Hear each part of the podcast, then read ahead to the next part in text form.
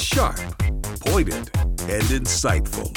This is Stacy on the Right on American Family Radio and Urban Family Talk. We will never know how many thousands or millions of youngsters do not get their start in the workplace because they've been priced out of it. We're pricing out entry level jobs. You know, there's no such thing as an entry level job any longer. If you've got a job, it has to pay for a family of four, it's got to be a living wage. It's a tragedy that those people will not be getting those jobs. What a shame. The president may never be found guilty of it, but he can be impeached for it. It's my opinion that the Judiciary Committee is not doing its job. If the Judiciary Committee doesn't move forward, then I think it's incumbent upon the 435 members, each of whom have the opportunity to bring articles of impeachment, to consider doing so. Just when they were getting ready to take the picture, she looked up and said, I've never been this close to a black man before. and I looked down and said, I'm not black. And she said, What? And that's how they took the picture of her going, And now, Stacy Washington. Hey, everybody, welcome back to the show. We had someone in the call queue to talk about the uniforms or the school dress code, but it looks like she may have dropped off. If you still want to chat, we'd love to hear from you. Um, call lines are open at 866 963 2037. But right now, uh, we are going to, uh, let me run down for you real quick. This hour on the show, happy Friday to you. We're going to be talking about um, Representative Al Green having this ridiculous statement that the president doesn't need to commit a crime to be impeached. You know why they're saying that? They're saying that because that's what makes them feel good. That's the way they can nullify the result of the last election they can basically put their stompy foot down one last time and say, hey, you don't have the right to beat Hillary Clinton, so you won't be president. We may not be able to get Hillary in there, but we don't you you're you're not going to beat us. We we aren't beaten by you. We'll still beat you. That's what the Democrats are up to. Uh, we're also going to talk about Stuart Varney uh, slamming Alexandria Ocasio Cortez for her uh, kind of ineptitude where she goes and visits a coffee shop where she got her start in the work world, only to find out that it's this iconic coffee shop that was in lots of different television shows in Hollywood is actually closing down because they were forced to pay a $15 minimum wage, which meant they couldn't pay their rents, which were skyrocketing. And so they're going out of business for good. And then in the final segment, we're going to be speaking with Demetrius Minor. He's director of coalitions for AFP Florida and uh, also a member of Project 21. But he's coming on today to talk about how stadium subsidies lead to corporate welfare. This is important because, like, for St. Louis, we lost our NFL team, the Rams. They wanted to, Stan Kroenke was the owner of the Rams. He still is. He wanted to increase the value of the Rams by moving it to uh, California, to Los Angeles, and the value of the team would immediately increase because the, the land there is so much more valuable. And so he he did that. And he kind of said it was because we wouldn't give him a brand new stadium with the kind of terms that he wanted. And what's interesting about that is that eh, NFL is so profitable. It's so profitable. So why wouldn't they just pay for their own toys? Why do we taxpayers like I'm not even a football fan. Why do I have to pay for, you know, my tax dollars to go to subsidize the stadium? Well, it makes St. Louis a world-class town. Does it? Does it really make St. Louis a world class town? I don't think so. I mean, sure, I think St. Louis is a world class town anyway, even though we no longer have the Rams. It's like, you know, not that big of a deal.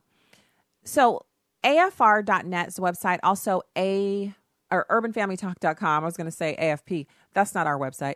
And also, I want to encourage you to follow us at stacyontheright.com and on Twitter and Instagram. So, right now, let's listen to it's Representative Al Green hardcore liberal Democrat, talking about the president not really needing to commit a crime to be impeached. Uh, this is a very sad time in the history of our country. Uh, this is not something that I enjoy talking about, nor is it something that I would like to do. But I think it's becoming increasingly clear that the president will have two options. One, he can resign from office, or two, he can face impeachment. Impeachment is something that the framers of the Constitution provided for a time such as this and a president such as Trump. the president does not have to commit a crime to be impeached. In fact, the president is not likely to be indicted, which means he's not likely to be found guilty of a crime while he's sitting. Which means that if this comes before the House, it won't come before the House as a president who has been found guilty, but rather as a president who is alleged to have committed certain offenses that are onerous to the Constitution and that harm society. And what this president is doing is harming society. Now, first thing I want you to notice is how vague that was. Vague and completely obtuse. He's doing things to harm this society. What things? What things is President Trump doing that are harming American society? The tweets? You got to be kidding me. You know, we've got what? Less than 20% of Americans are actually on Twitter. So the rest of the Americans are like, what tweets? What are you talking about? I haven't seen any tweets. Are you talking about him saying things that you don't like? Well, that happened while Barack Obama was president too, and it wasn't a constitutional crisis. So what gives? He's so vague there. He basically has just told us that the Democrat strategy, if they take back the House, is to impeach the president for being Donald Trump, the same man they all loved and took money from when he was a private citizen. So, you know, if it stinks, it's because there's something wrong. And that totally stunk. And I thank them for, uh, you know, coming up with that stuff and telling us the truth because these are the things that we need to be focused on when we're thinking about what to do in November. Focus on what both sides, both parties have said they're going to do, what both parties have said are their primary objectives, and then make your choice based on that. Um, it is true that we need 67 votes. It's two thirds votes in the Senate to uh, impeach the president. So, but this isn't about impeachment as in removal for the Democrats just yet. They don't think they're taking the Senate back. It's highly unlikely that they take the Senate back. It's that they want to impeach the president to hobble him and and stop him from pushing forward with his agenda because it's been so successful. You look at everything that's going on financially, economically, the, the country is booming. And the Democrats can't allow one of their core constituency groups to realize that economic freedom and having not just a job, but a job that's paying more and paying well and has possibility for uh, promotion. That kind of movement economically in the black community means black people will start considering voting for the Republicans. If for no other reason than economically they're doing well. They don't want people realizing that they're shooting themselves in the foot by voting for the Democrats. Sorry, they just don't want that. So, um, okay. Now, there was also the fact that, just in case you're wondering, Representative Al Green, do you remember that name? It's kind of pinging around in your brain. You're like, he sounds like somebody. He was the one that thought Guam was going to tip over into the ocean because we had too much military equipment on the island or something like that. It's just lunacy. Honestly, just the craziest stuff you've ever, ever heard. And then there it is. Um, so there's a big, big, um, you know, thing going on with Trump canceling Pompeo's visit to North Korea. And this was um, kind of something that we foresaw because the president said all along that if North Korea complied with, you know, their their agreement to begin nucleariza- denuclearization efforts, that there would continue to be you know, open dialogue between the two countries. Well, the upcoming scheduled visit from Secretary of State Mike Pompeo to North Korea has been canceled at this time because they're not on the right track with denuclearization. They have also been made aware that the United States is taking on a much tougher trading stance with China. And so China's not helping along with the process of denuclearization in North Korea as they once were, despite the UN sanctions that are in place. So this situation is it's uh, still it remains fraught with a lot of moving parts and things that are just kind of difficult to uh, you know navigate and the president is doing the best that he can in the situation and I've never been one to believe that this was going to be an easy process or that the you know, dictator in Korea was going to suddenly begin to be very, very much, you know, a uh, you know, just all of a sudden he's going to start acting like a Westerner and honoring his commitments. I just never saw that as being something that was going to be easy. So we'll see. But I, I give the president credit for taking all of the opportunities that he could to make this happen. And I'm sure that they're doing everything they can behind the scenes to make it even better. Um, but that is one of the stories. And then also, one of the other things that is a big, big story for the weekend is that some hurricane called Weakening Lane still on track to slam Hawaii with widespread floods and mudslides. So the president has declared a state of emergency in Hawaii, um, which makes disaster relief funds from federal agencies like FEMA available to the islands. And they have images that are just stunning. Floodwaters coursing down the Wailuku River near Hilo, Hawaii. Um, rains of 10 to 20 inches struck the region. So it is, it's really, it's amazing uh, what's going on there. As of 11 a.m. Eastern Standard Time, Lane's top sustained winds were down to 110 miles per hour. So it's a top end category two storm. Lane's center was located about 145 miles west southwest of Kailua Kona. So it's it's right there in the heart of everything. Uh, we have to keep the people of Hawaii in our prayers that not only will we not see a loss of life, but that the actual property damage will be minimal, hoping that they're not going to have, um, you know, lots of damage that they'll have to rebuild and all of that. It's there. The forecast is for colossal rainfall amounts that may produce locally devastating impacts. Uh, and of course, we're also talking about high winds um, and just it's hurricane. It's it's a hurricane. So I have to pray for them. Um, the other thing that we have going on is that Chinese military has announced that they are going to join the Russians for nuclear war games. Now, this is not something that we've seen often. You've got the Pentagon closely watching Beijing and Moscow forces because they're going to do a exercise together calling it Vostok 18.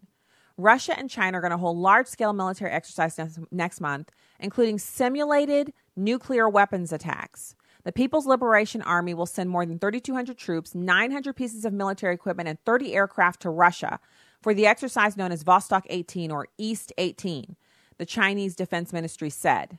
They've noted that the exercises will involve practicing maneuver defense, live firing of weapons, and counterattacks.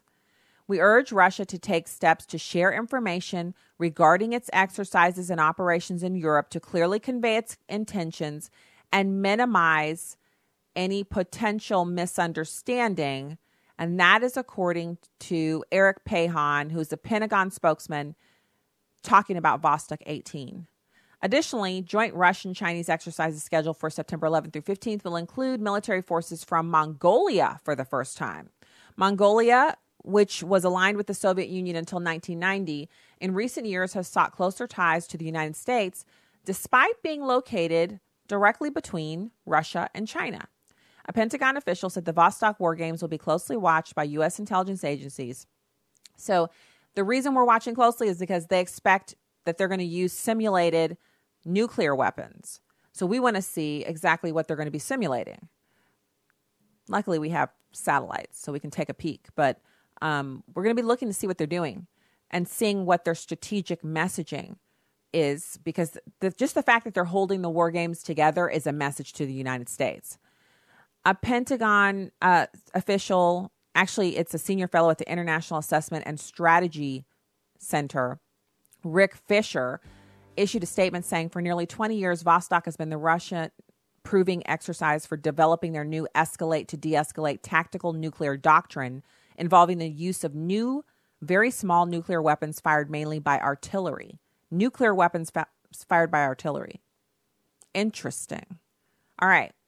What we're going to do now is go to the break. And when we get back, we're going to talk about the coffee shop destroyed by the $15 an hour minimum wage. And um, we'll also take calls if you'd like to call in 866 963 2037, urbanfamilytalk.com, afr.net. Be right back.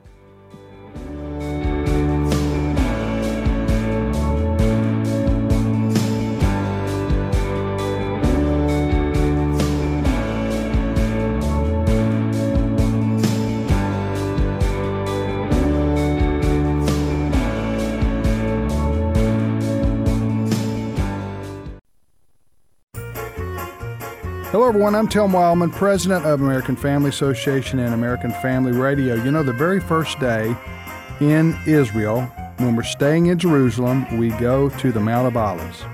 And it's there at the Mount of Olives we look out over the old city of Jerusalem. It's a spectacular sight. You've seen it in pictures before, but it's another thing to actually be there as we walk down from the Mount of Olives to the Garden of Gethsemane and we pray there.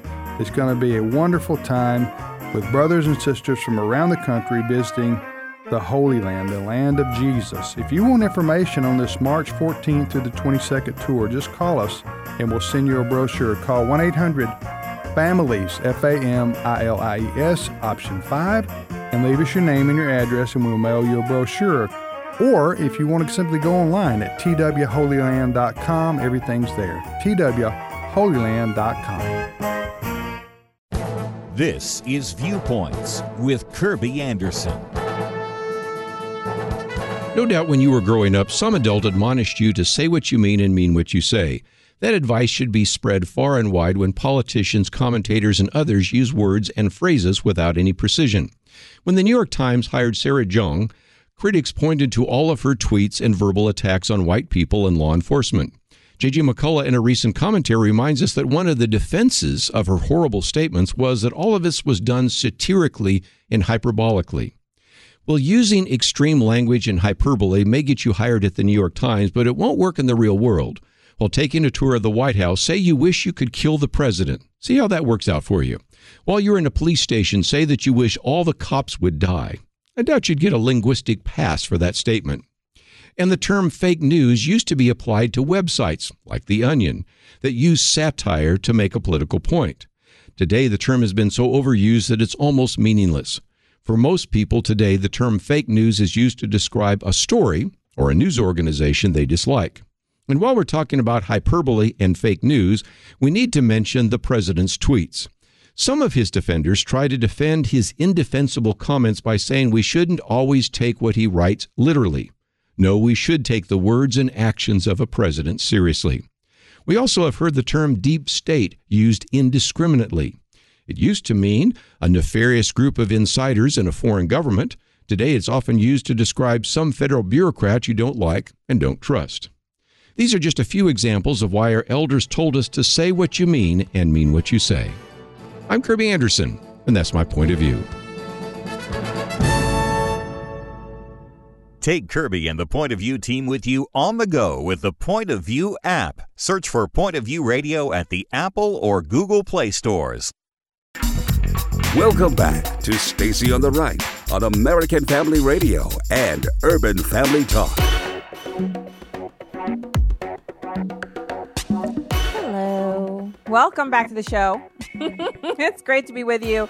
It's great to be here on a Friday. And I have to say, it's time. It's time for another installment of our numerous updates and the continuing saga of Alexandria Ocasio Cortez, the Democratic Socialist, young girl taking on the world.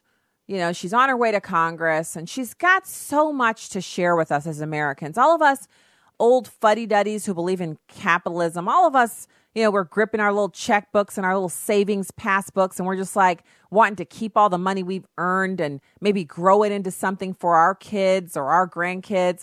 That's all. That's all poppycock. We shouldn't be doing that. We sh- what we should be doing is pooling our resources and putting our money into a big pile so Alexandria Ocasio Cortez can tell us what to do with it. Never mind the fact that she has no life experience. She's not married. She doesn't have any kids. She hasn't worked for 10, 15, 20 years to build anything up. She hasn't saved anything. She hasn't started a business. She hasn't written the checks where she signs on the front. She's only signing checks on the back. She's never held a job for a long, long time and then watched as that job, the, the, the business went under because of idiotic policies and ideas put forward by people like herself? No, she's just young and fresh and hip, and she has cool ideas like the ones that are currently burning Venezuela to the ground.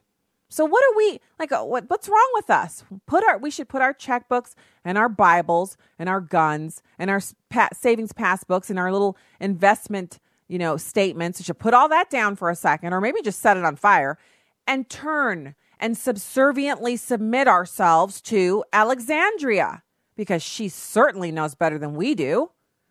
She's just so accomplished. Wow. So I hope you hear the sarcasm dripping from my voice because that chick does not have anything she can tell me about anything. She hasn't worked, she hasn't lived, she hasn't done anything that would commend her to me as an expert, someone I should listen to and tell me what to do with myself. I mean, and and I know there are people out there who'll say, "Well, I've never been married." It's it's not about everyone getting married, but I'm using that as one of the things that wisens people up. And if you're married and you you know what I mean, there's nothing like being responsible for a whole nother person and understanding that all of your actions impact that person and that you can really you can destroy another person's life if you marry them and then you go down the wrong path. And so it grows you up. You begin to become more wise. And then throw a couple of kids into the mix, throw one kid into the mix. All of a sudden, now you're responsible for a person who, unlike your spouse, who could just, you know, detach themselves and take care of themselves because they're an adult. Now you're responsible for a little person who honestly relies on you for everything. Every breath they take, every moment they have that's safe is your responsibility. Now throw in some work history and some savings, and maybe you've bought a home, maybe you've bought a car. Now you're in the investment market, maybe you have a 401k. Now you're living. Now you've got a lot of skin in the game. Now, decisions that you make are going to reverberate. They're either going to take you down a path that is, you know, has some more prosperity in it, or it's going to take you down a path of destruction where your finances and everything you've got are just going down the tubes. And so Ocasio Cortez says, I know you have a lot of skin in the game. I know you have a lot of things that you're up at night praying about. But what I think you should do is stop praying. Goodness gracious, you don't need that. What you need is some socialism. Now, I'm going to call it democratic socialism, just like you can call something, we, we could call it democratic cancer. Would you care if your doctor said, "Oh, don't worry, it's just democratic cancer. It's not it's not like pancreatic cancer or breast cancer. It's it's democratic cancer. No, you'd say, but is it still cancer? Yeah, it's still a cancer. Well, then I'm worried. What are we doing? What kind of what kind of treatment can I get? She says, well, it's democratic socialism. So it's not like real socialism. Well, if it's socialism, it's socialism. Cancer is cancer is cancer. Socialism is socialism is socialism. And I remember a time when Democrats would say, yeah, we're for big government and we believe in good social policy and we believe in safety nets, but we are not touching socialism. I, I've met Democrats who told me, yeah, I could never get behind Bernie Sanders because I'm a Democrat, but I'm no socialist. Remember that? Now the Democrats are so desperate for votes, they'll take Ocasio Cortez's word on things where she doesn't even know like regular Middle Eastern policy. I have teenagers running around this house who could school this college educated woman on Middle Eastern policy. There's a reason that our ally in the Middle East is Israel and not the people who want a Palestinian state. There's a reason for that. So you got to love Fox Business and specifically Stuart Varney. He took this to task, this whole coffee shop closing and the minimum wage hikes and all of that. And I want to listen to him do it because you got to you got to be informed about everything this chick is up to because she's going to be in Congress. I, I can't believe we taxpayers are going to be on the hook for funding her, but here it is. This is a real life example of what happens, what damage can, uh, can come to a, mm-hmm. a, company or a society when you've got $15 an hour minimum wage. Uh, there are going to be fewer jobs, and this is a classic example of that. Ms. Ocasio Cortez goes back to the coffee shop in New York, where I believe she actually worked, mm-hmm. where she had an entry level job. She got back there to see her old friends and found that it's about to close.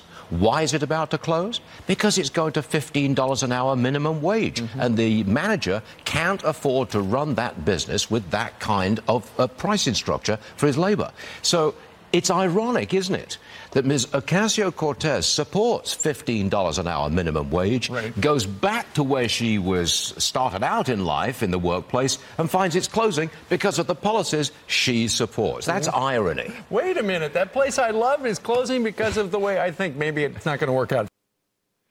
Hmm. So, yeah, the place she loved, she claims she loved, was subjected to the policies that she believes in top down bureaucratic control. The government telling you how much you have to pay, pay your employees. The government doesn't come in and say, let me see your balance sheet. Let me see your profit margins. Let's decide if you have enough available profit to increase your employees' salaries. Let's decide which of the employees deserve the $15 an hour because some of your employees, you probably have them on a track where you're going to increase their pay. And some of them are on a track where if they don't make some changes, they're not going to be here much longer. But the government doesn't make any distinctions for that. They don't say increase the wages of your employees who are doing a great job. They just say, nope, anyone who's working here, the minimum they can make is $15 an hour, which means you're only going to hire people who are really worth $15 an hour but you're going to hire fewer of them because you have to, because the government didn't say, here's an extra $100,000 a year to cover paying every employee $15 an hour.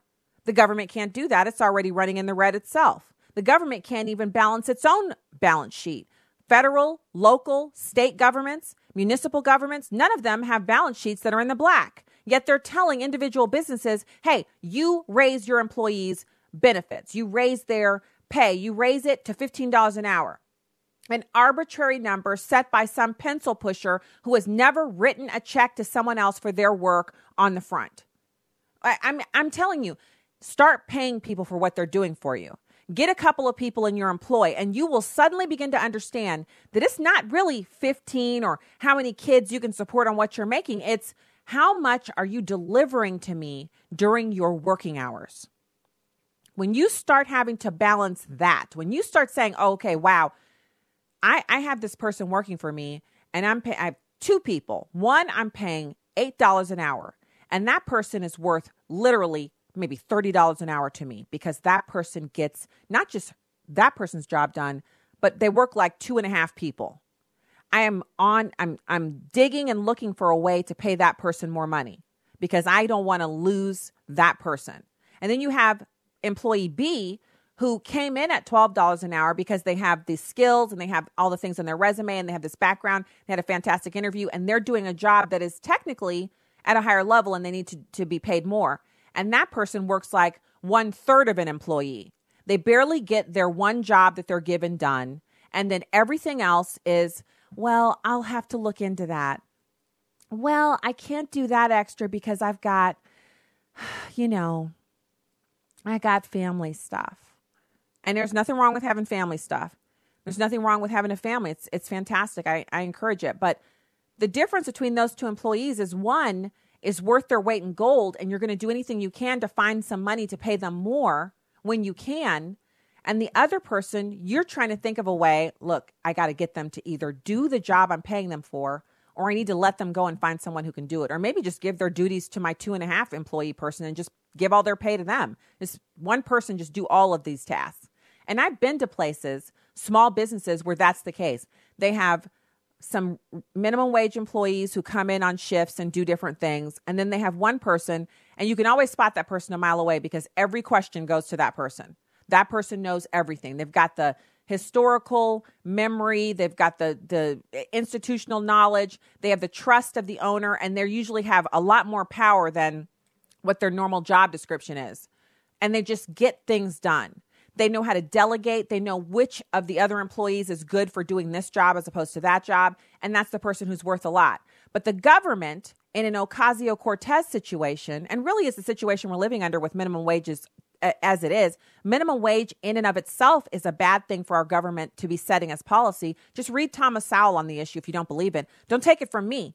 Take it from Thomas Sowell. He's he is the expert on minimum wage policy in this country and what it came out of unions wanting to keep black people from getting jobs.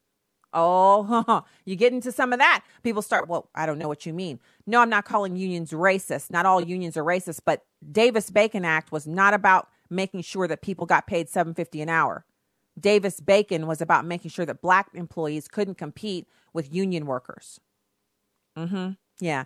Look that up. So, I have to say when you start looking at it that way, and then you think about what Ocasio Cortez wants to foist up, uh, upon the American people, she wants a bunch of know nothing, Washington bureaucrats to be able to tell every person in America what they have to pay people who work for them. She wants bureaucrats in Washington, D.C. to be able to tell you how much food you can eat, how many straws you can buy, if any, how much coffee you can drink, how much soda you can drink. If you own your own home, how much of the money that you earn from your employer is yours and the rest of it gets confiscated and taken to the government because everyone needs a basic minimum wage? How everyone is entitled to a college degree, even people who don't want one? How taxpayers have to foot the bill for all that? And we're talking about $42 trillion worth of nonsense that Ocasio Cortez and Bernie Sanders want to force on the American people. And when I say force, I do not mean they're saying, let's vote these things in. I mean, they're saying, let's give democratic socialism a try, which means you don't have your rights anymore. So if there was ever a time you thought, you know, I got to make an appointment for the midterms, that time is now you need to be prayerfully considering who you're going to vote for, and then you need to go out and actually do it. Because people like Ocasio Cortez, who don't, she doesn't actually have a viable political party, so she runs as a Democrat, and the Democrats are allowing this instead of kicking her out and saying, you know, there's a lot of things we want to try, but that ain't it. We can read the news. We know what's going on in Venezuela. They're eating the zoo animals and their own pets in Venezuela. Why would we want to try that? We're trying to improve America, not make it like that. They have so many people immigrating out of Venezuela that the surrounding countries are like, whoa, come on now. You can't be, all of y'all can't come over here. This is not other Venezuela. Y'all got to stay in your own place. And Maduro wants to clean out any opposition because notice he's still fat. He's he's living in a country where on average his countrymen have lost 29 pounds on average per person, and he's still fat, like he was when everything was going well. So, Ocasio Cortez is she's she's going in. It's she's running basically unopposed. This is not about defeating her, but it is about us. Uh, we have to understand what people want to do. We have to understand what people are running on people are running on ideas that either work and have been proven to work or ideas that have not been proven to work. And that's what we have to be looking at.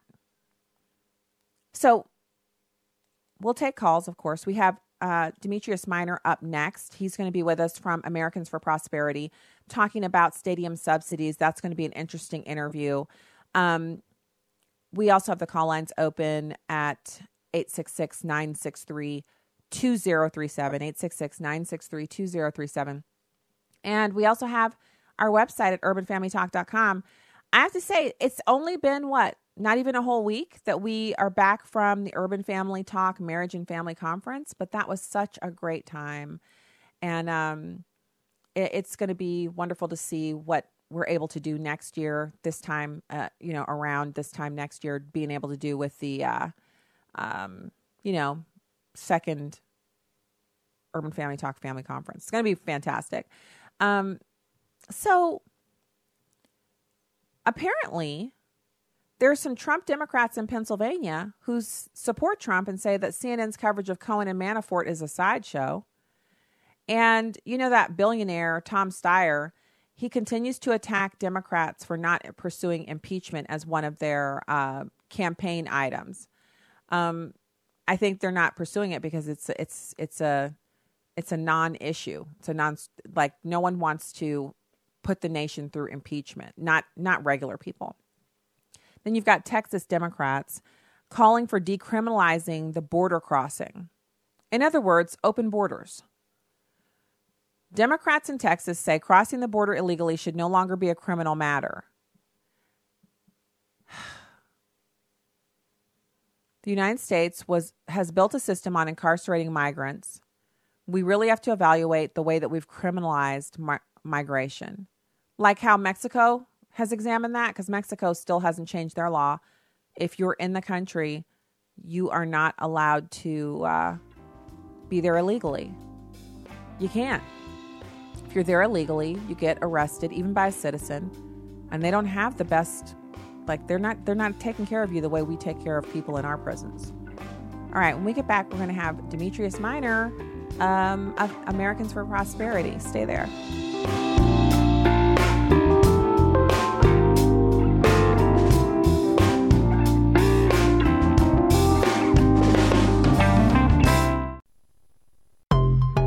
This is just a minute with Stacy Washington. Well, the Freedom from Religion Foundation is at it again. This time, the Anti Liberty Group is targeting a cafe offering a 10% discount to any patrons that show a church bulletin. Starters Cafe in Cheviot, Ohio is a growing brunch spot which the owner, Justin Watson, wants to capitalize on.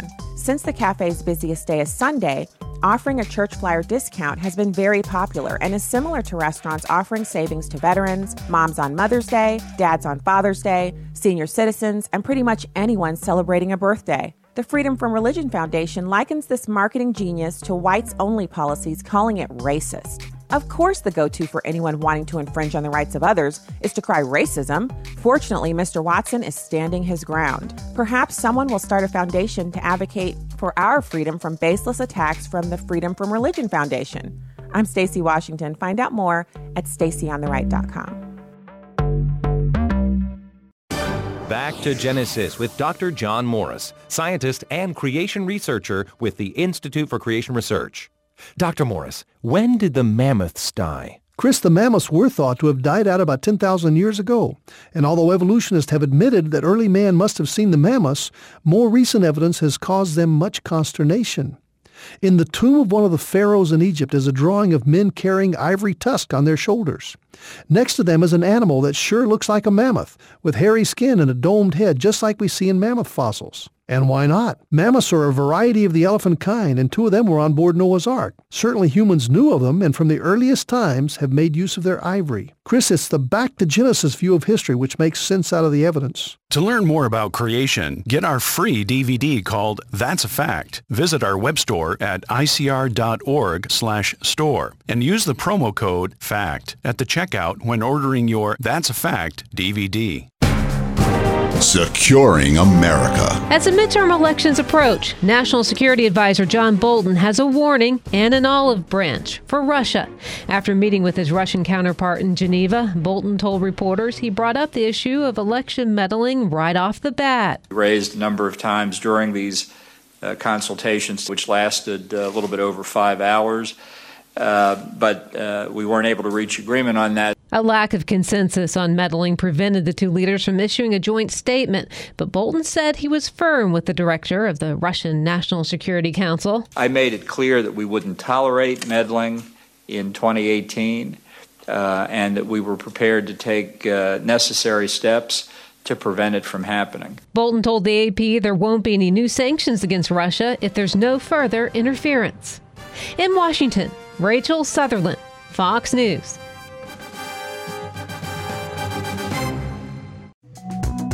You can download episodes of Stacy on the Right from the podcast page on AFR.net or UrbanFamilyTalk.com. Now, back to the show on American Family Radio and Urban Family Talk.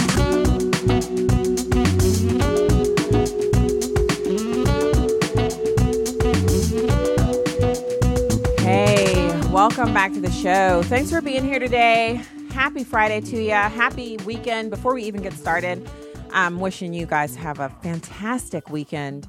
Um, right now, it's my pleasure to welcome someone who is uh, he's frequent guest of the show, I guess you could say, uh, when talking about issues for Americans for Prosperity in his new role as uh, coalitions director for Florida for Americans for Prosperity. And so it's my pleasure to welcome Demetrius Minor to the program. Hi, Demetrius. Well, hey, Stacy, how are you? Happy Friday. I'm doing pretty well. Um, how about you? doing great. I mean, it's raining here in the Sunshine State, but um, you know, you just learn to adapt to it and keep trucking and keep moving along. It's raining here too, so I tried to go out and do a walk this morning, and it was raining like the big drops where it kind of they all hit you in the face, and so I thought, well, this isn't going to work, so I came back inside.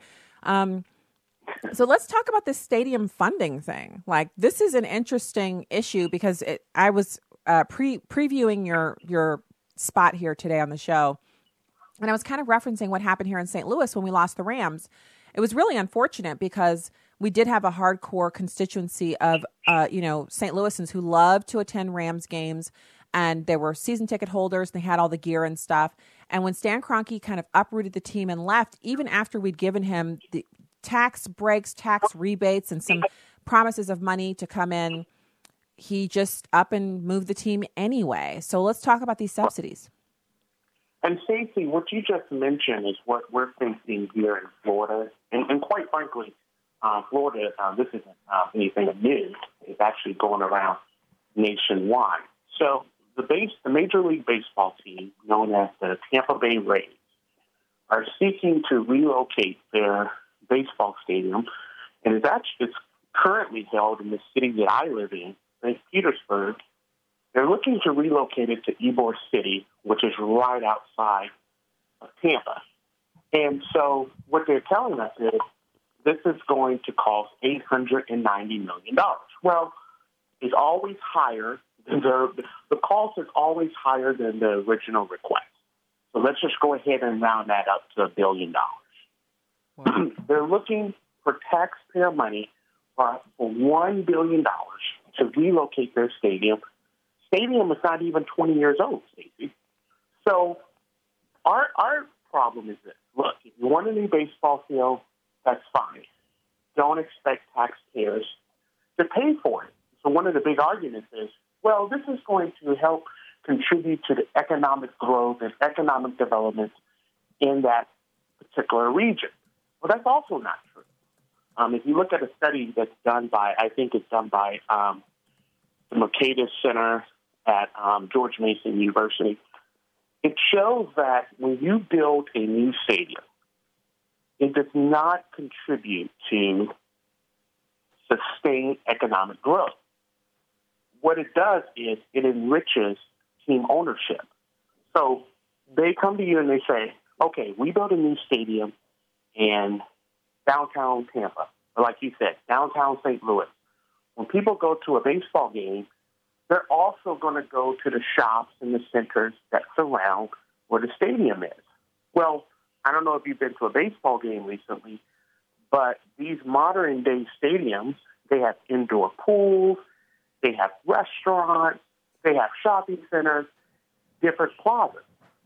So if you take your family to a baseball game and say you get hungry, right? Well, most people, they get a hamburger, they get nachos, they get a hot dog. They order food there within the stadium. You're not going to wait two and a half hours after a baseball game drive 30 or 40 minutes across town. Let's not even factor in the time you're going to have to wait for traffic to get out of the parking lot. And then wait another 30 to 40 minutes and spend money there when you can spend money right there in the stadium. So the return of investment is not beneficial to the taxpayers, and so that's what we're up against here in Florida. So what is the what is the solution here? Because the the teams always say, look, it's not economically feasible feasible for us to foot the entire bill for this stadium or this whatever. We you know we we we need you to to subsidize it and and this is a benefit to you. And you've just kind of eviscerated that. But what what is the answer? Like is it just them paying for their own stuff? Well several things you know um the team owners that they really feel like um there's there's much needed upgrades to these facilities. If they're the owner, Stacey, it shouldn't it, it shouldn't be um, nonsensical for us to ask them to pay for it, or they can go through private um, investors, or they can um, crowdsource. There's various ways for them to raise funding capital for these projects without asking the taxpayers to foot the bill. And I think the best long-term answer to this is to stop electing officials who support corporate welfare. It's not the government's role pick winners and losers. Look at what just happened in Las Vegas. $750 million in, in stadium subsidies for, for the Oakland Raiders in California to relocate to Las Vegas, Nevada. $750 million. And what we're finding, I think this also happened in Minnesota, this also happened in Atlanta with the Atlanta Braves. What we're finding is this the stadiums are not seeing their return on, on investment. So guess how they have to cover the fees? Guess how they have to pay the bill? They raise taxes. For example, in Atlanta, I am a I am a huge Braves fan, but this is the epitome. Uh, let me interject. wealth. Listeners, when he says he's a huge Braves fan, I don't think you understand. So part of the year, his entire Twitter feed is dedicated to com- conversing about the Braves.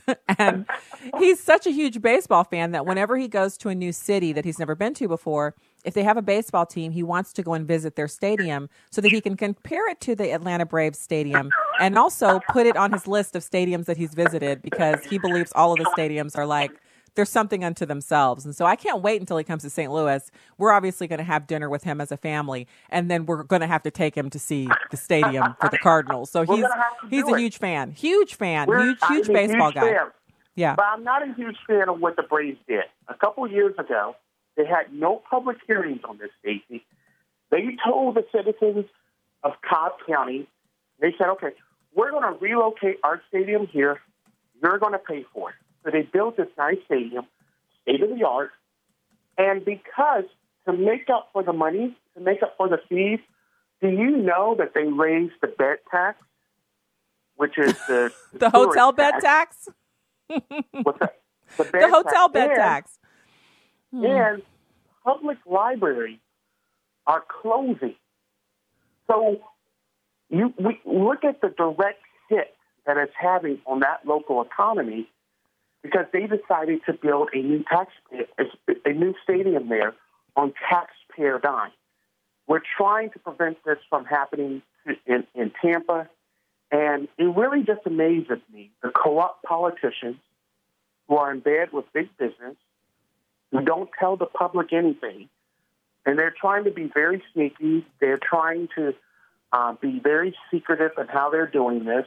This has happened nationwide, and, and Stacey is corporate welfare. So let's let's let's get as serious as possible about this because as someone who enjoys the stadiums yourself for baseball, you have a kind of a thing about wanting to see you know the the continuation of these sports entities. And i i have this this isn't a one of those things where since i'm not a football fan i don't like stadium funding for them but i'm fine with it for the the hockey teams or the baseball teams i don't i don't believe any of the stadium should stadiums should be subsidized by us i really don't i do think that when you look at these multi-billion dollar industries and the ticket sales and all of that and you even mentioned crowdfunding there are so many mechanisms by which you can build something huge and amazing and especially when you're a really really rich organization like the NFL that it is almost an atrocity that they expect taxpayers to subsidize it. So what is the answer here? The answer here is that the public has to get more involved. The answer here is that we have to hold politicians accountable um, because they're not counting on citizens being educated um, on this subject. Listen, just like anywhere else, business, there's competition, and they're being lied to by these team owners. So team owners are telling folks, hey, listen, if you don't fund this new baseball stadium, okay, we're going to go across town. We're going to relocate to a different state where they will give us more bang for our buck. It's simply not true. They also give them this arbitrary deadline that they have to go by because they, they make it look like it's a state of urgency. Listen, the baseball team is not going to be vacuumed up by a volcano if they, if they don't get the money to relocate to a new here where I live, Stacey, on a minor league level, they're seeking $24 million to build a dormitory on a spring training facility, a dormitory, and they expect the funds to be there by December. Now, that's not going to happen. But, Stacey, what baseball stadium have you been to where you've seen living quarters, dormitories built on a stadium? It's ridiculous. never They've been seen it. taking advantage of county commissioners for years, and it needs to come to a stop. So I'm I understand that you're so you're coalitions director for AFP and you're trying to bring some some knowledge to this and we we do have affiliates in Florida so it's good to you know have this conversation. I'm just trying to I just when do we as taxpayers say, you know what? Enough is enough. Like if you're the kind of person who's elected into municipal office or local government office that you want to keep pouring taxpayer dollars into these stadiums, uh, we got to elect somebody else who knows how to balance a checkbook, somebody who's actually like responsible. That's what we have to do. So, Stacey, you're absolutely right. This is why local elections matter. I know there's a lot of talk right now about the House and the Senate, governor's races. That's important. But when you talk about funds, you talk about budget, look at what's on the commission level, the commissioners. Look at the mayor of those cities. Those are the people that determine the budgets for the city and where the money is going to be spent. And if we can get fiscal conservatives elected to state and local governments, things like taxpayer subsidies, corporate welfare, hopefully we'll see an end to this because that's going to have the most direct impact on senses such as you and I. Mm. Well, I got to say, um, I agree. So uh, we can't get off this call without finding out how the Braves did this year. I mean, obviously the season is still going, but yeah. We're we're we're in first place by three games over the Phillies, and um, we're looking good. Got players that are in the Rookie of the Year race and the MVP race. I think we got 35 games left. Not that I'm paying attention or anything, um, but we play the Marlins tonight. But even I knew you of could write schedule, I still make time for baseball. I, I was going to say, there's no way I ask him this question and he can't give a full breakdown. you could honestly be a sportscaster in your spare time for baseball if you wanted. You could. Hey, I might have to pursue that. hey, it's not a bad gig from what I can tell. Makes lots of money, and, and all they have to do is just talk about. Because you have you noticed that baseball hasn't been corrupted by this push to talk politics. ESPN still talks a lot of politics, but when you listen to the baseball guys, they don't seem like they're into politics. They're just only into baseball, which means their games are still well attended, and they they don't have the problems the NFL has. That's very true. I've, I've never noticed that. But um, when, when I listen to Braves game or baseball for that matter, you know, the commentary is usually about the game, unless there's some big cultural um, event that's happened in that particular city. There may be a reference to it, but for the most part, they stick to the game, for which I appreciate. Yeah, I'm sure all the fans appreciate that, and the NFL could do well to take a, a page from that. And I, I know that there's this big push for people, you know, with the with the protests. There's something that these players want done, but they've been off all summer and they haven't said diddly about anything. And now that they're going back to work, they're starting to protest again. And you kind of think to yourself, well, what were you doing all summer? Couldn't you have staged some protests over the summer? Like, why do you have to do it during the games when people who may not agree with you are watching and it's ruining their ratings. And I just, I think one of the things that I'd, I'd love you to weigh in on as we're going out here, will will this even this anthem thing even be an issue for the NFL if they lose all of their viewers? Well, I'll tell you what, Stacey. Um, two things. I, I, I do believe in freedom of speech, and I also believe in free market and capitalism. And so, by the way the free markets have responded to what players are doing, what the ownership is allowing them to do or not to do, um, shows us that the conversation and the narrative is changing with the NFL. And so owners owners are trying to respond to the market. The Yep, we're running out of time, NFL. D. We'll have to talk about this next time. God bless Yeah, you. have a good Thanks one. for coming on. And God bless all of you. Talk to you on Monday, Lord willing. Get in the pew on Sunday. Have a great weekend.